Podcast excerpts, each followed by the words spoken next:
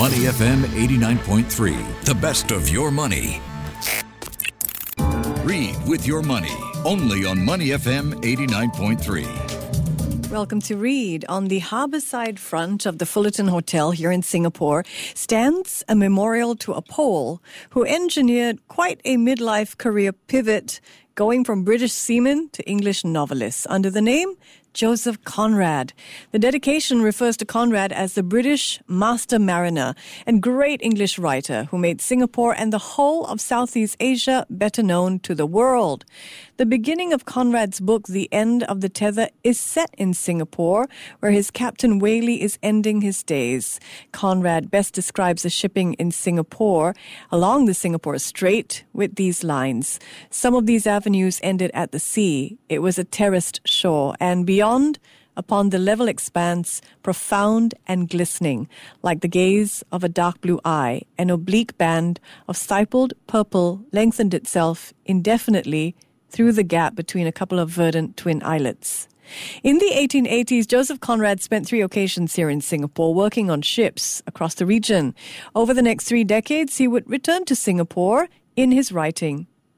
So, what can we learn of our own history from Conrad's representation? And what can we glean of Singapore's role in the history of globalization from his writing? What a portrait of Singapore, right, in the late 19th century. We are reading Tales of an Eastern Port, the Singapore novellas of Joseph Conrad. Joining me now is Kevin Riordan, who combines two Conrad novellas that start in Singapore, The End of the Tether and The Shadow Line, for the first time in this newly published book. Kevin is also a senior lecturer at the Yale NUS College. Welcome, Kevin.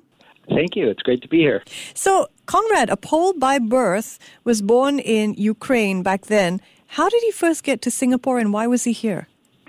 Uh, it's a long story. First, he he left and became a mariner out of out of Marseille in France, and eventually found work on on English ships. And uh, his first time here, he was on a ship from England, bringing coal to Bangkok and Siam. Mm. Um, but there was an accident, and he ended up accidentally in Singapore, and that became uh, a new base for him in the 1880s.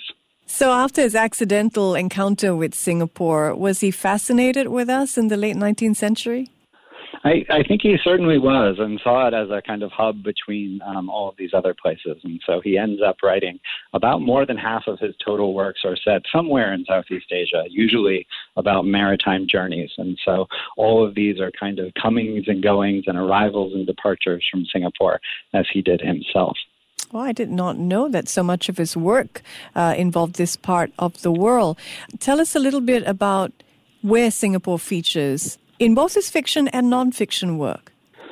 Yes, and so it shows up more in his fictions. And and as I said, if, if someone is uh, is looking for just a portrait of Singapore, mm-hmm. you may be disappointed in that his his characters, much like himself, were were restless sailors and were often headed back out to sea. Um, and so Singapore becomes that kind of central node in a network that is both colonial and maritime and commercial. And it, uh, these novellas in particular and Singapore for Conrad become a kind of organizing principle mm. or a center of gravity for all of these stories and for his own work and experience. So they're mostly traveling uh, to Borneo, to other parts of, of uh, this region. Yes, absolutely. And what stands out for you in terms of the way Conrad writes of Singapore in the 1880s? Yeah, and so these these works come later when he's settled in England, and so they're kind of memory projects already. Mm. So he's writing in the early 1900s and then in the 19 teens, thinking about his experience in the 1880s. And the, the work you read from to get us started, End of the Tether, um, has an older character who's thinking back further.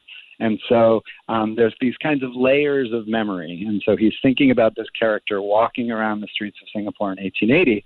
But for him, he's looking back at uh, kind of the 1860s and the transition to becoming a crown colony. And so there's this kind of layered history where um, you can see the sort of changes happening. The buildings are still under construction, and you have this kind of time capsule um, of uh, of one period of time looking back on another period of time, and and that's this kind of uh, the, the literary quality perhaps comes from this intersection of all of this, this very real place, but all of these characters negotiating it as uh, history and conditions change.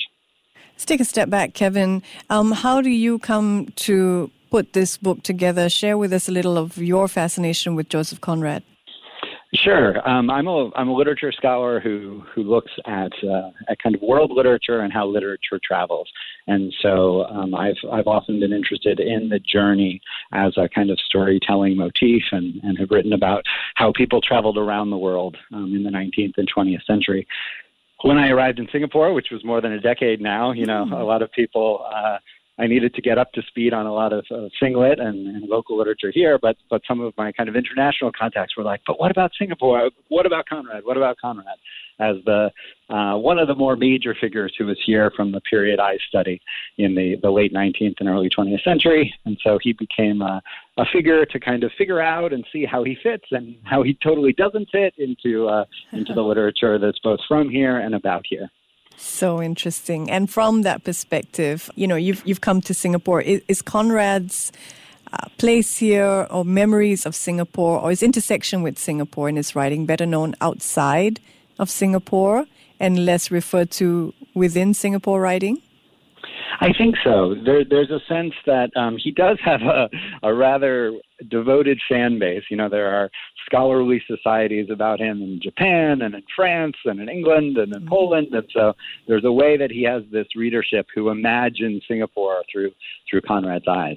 Whereas within Singapore, I think Conrad was often taught as a kind of colonial writer or a great English writer, and people might read Heart of Darkness, which is principally set in, in Congo, right. in Africa. And so uh, many people here are kind of surprised to find out that, oh, wait, a bunch of his books are here. And um, that, that becomes a kind of new discovery with local readers. Well, speaking of uh, the colonial viewpoint, can we get a sense of Joseph Conrad's views of locals who lived right here in Singapore? What of what the lived history of Singapore can we learn from his writing? Yeah, and so you know he is uh, this kind of displaced individual. When he is here, he's actually uh, he's he's Polish, but uh, he's a subject of the Russian Empire. He hasn't become a subject of the English Empire yet. So he's he's looking at Singapore of the time and uh, and sort of trying to understand the, the forces and the kind of imperial uh, competing imperial interests here and, and, and looking at the, the the people living here and, and the streets and everything from from an outsider's eyes, but often kind of seeing the patterns that persist. So he's interested in seeing who the other workers are, and he's noticing that the coolies and some of the people working in the port are Chinese. He's he's commenting and noting on the kind of Sikh police force, and so he's seeing a lot of these. Um, perhaps kind of common or stereotypical tropes of who is this cast of characters in Singapore. But unlike writing from the kind of perspective of the ruling class, he's interested on kind of who are the other people around the port, who are the other people working in this sense. Do we get a sense uh, if he is largely critical of colonial rule or not? Um, I think uh, in the long scheme of things, there is a kind of great ambivalence to this. Mm. Um, as, as, I said, he he is a subject of one empire becomes a subject of the other empire. And at one point, he's actually, in his last visit in Singapore, he is still a subject of the Russian Empire and has also become a subject of the English Empire, even though English is his third or fourth language. And so he has this sense of choosing the empire with which he um, will become affiliated and will become known as a great English writer. And so, for those reasons, people often see him affiliated and kind of proud of the English Empire. Mm-hmm. But when writing about it, it's usually captured in this kind of complicated ambivalence and um, a kind of uncertainty and this sort of fear and anxiety about power in the world and, and what sort of made it possible for him to make all of these travels and have these experiences. Coming back to your book, Tales of an Eastern Port, the newly released uh, book that pairs two Conrad novellas, I understand for the first time. Why has it taken so long for these two to come together, do you think? They have very different publication histories. Um, the first from 1902 is the end of, a, of the Tether. It was actually published alongside Youth, which is one of his famous short stories, and Heart of Darkness as kind of three tales of the sea. Um, the second work, um, uh, the Shadow Line, is from from 1918 um, and thereabouts, and and is written during the Great War.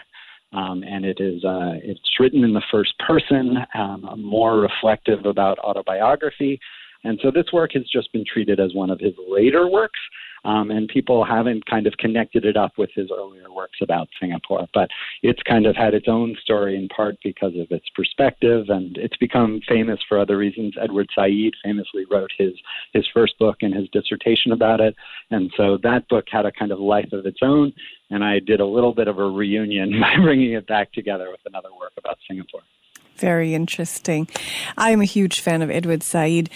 Tell us a little bit about your read of Conrad's place within Singlit or the Singapore literary canon. Yeah, you know, I think it's certainly part of the, the literature about Singapore and, and that comes from Singapore, but I, it would be presumptuous to kind of put it under the tagline of Singlit. Mm-hmm. Um, that said, I think recently in Singlit, um, a lot of the interest is both on the contemporary and the emerging, which is very exciting, um, as well as the kind of post independence canon, sort of what comes after 65, and especially starting in the 70s. I think recently there's been this turn to say, wait a second, even beyond literature, there's this much longer history. And that often takes us all the way back to 1299 or to kind of myths and foundational ideas. And to me, what's interesting about Conrad and his contemporaries is they give us a kind of middle point. You know, we can we can look at the writing from the colonial period and realize that it is a, a time of change. And you know, 1819 and uh, 1930 are very different periods. And uh, myself and some other scholars and publishers are kind of going back to these archives and finding what are some other books that were written from this earlier period that are sometimes insider accounts, sometimes outsider accounts. But how do we get a a broader history of the place and the city and the people, um, though not yet the nation, which is often what some of Singlit is more concerned with.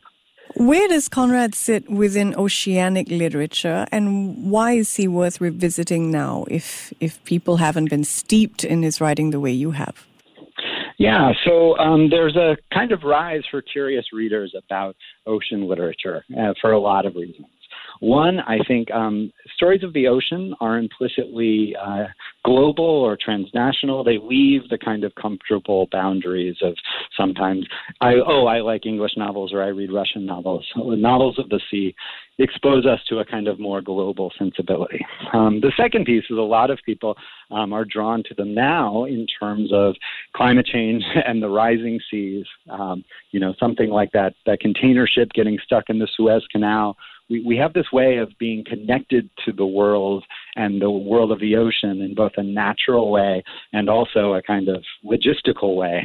um, and a lot of people are interested in representing that space, which has always been a great place of stories from, from the Odyssey to the Rime of the Ancient Mariner. You know, it's this sort of at one time very traditional and classical way of telling stories. And it also seems very now as we think about uh, the seas changing around us.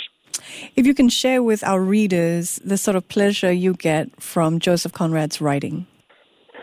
Um, yeah, you know, I've I recently taught it, and with my students here, it's not always the most riveting, you know, plot-driven novel. It's not what people are looking for, but the kind of even hearing you read that little bit of an excerpt from the beginning, you know, there is a um, a richness to the language that I think was partially his coming to it as a as a third language and and seeing it as this kind of uh, open canvas. So mm-hmm. I, I personally find a kind of great beauty in some of that convolution and this way that he's threading together different characters' psychology and creating a landscape. And his language is very rich, often a little bit obscure or impenetrable, mm. but I think it, it rewards rereading and, and a kind of slower attention than we're sometimes used to as contemporary readers. Well, thank you in 15 minutes for sharing a little glimpse of the beauty of Joseph Conrad. Kevin Riordan, senior lecturer at Yale NUS College and the man behind a newly published book, Tales of an Eastern Port, the Singapore novellas of Joseph Conrad. This is Read. I'm Michelle Martin. Thank you so much for your company. To listen to more great interviews, download our podcasts at awedio.sg or download the AWEDIO app. That's A W E D I O, AWEDIO at the App Store and Google Play.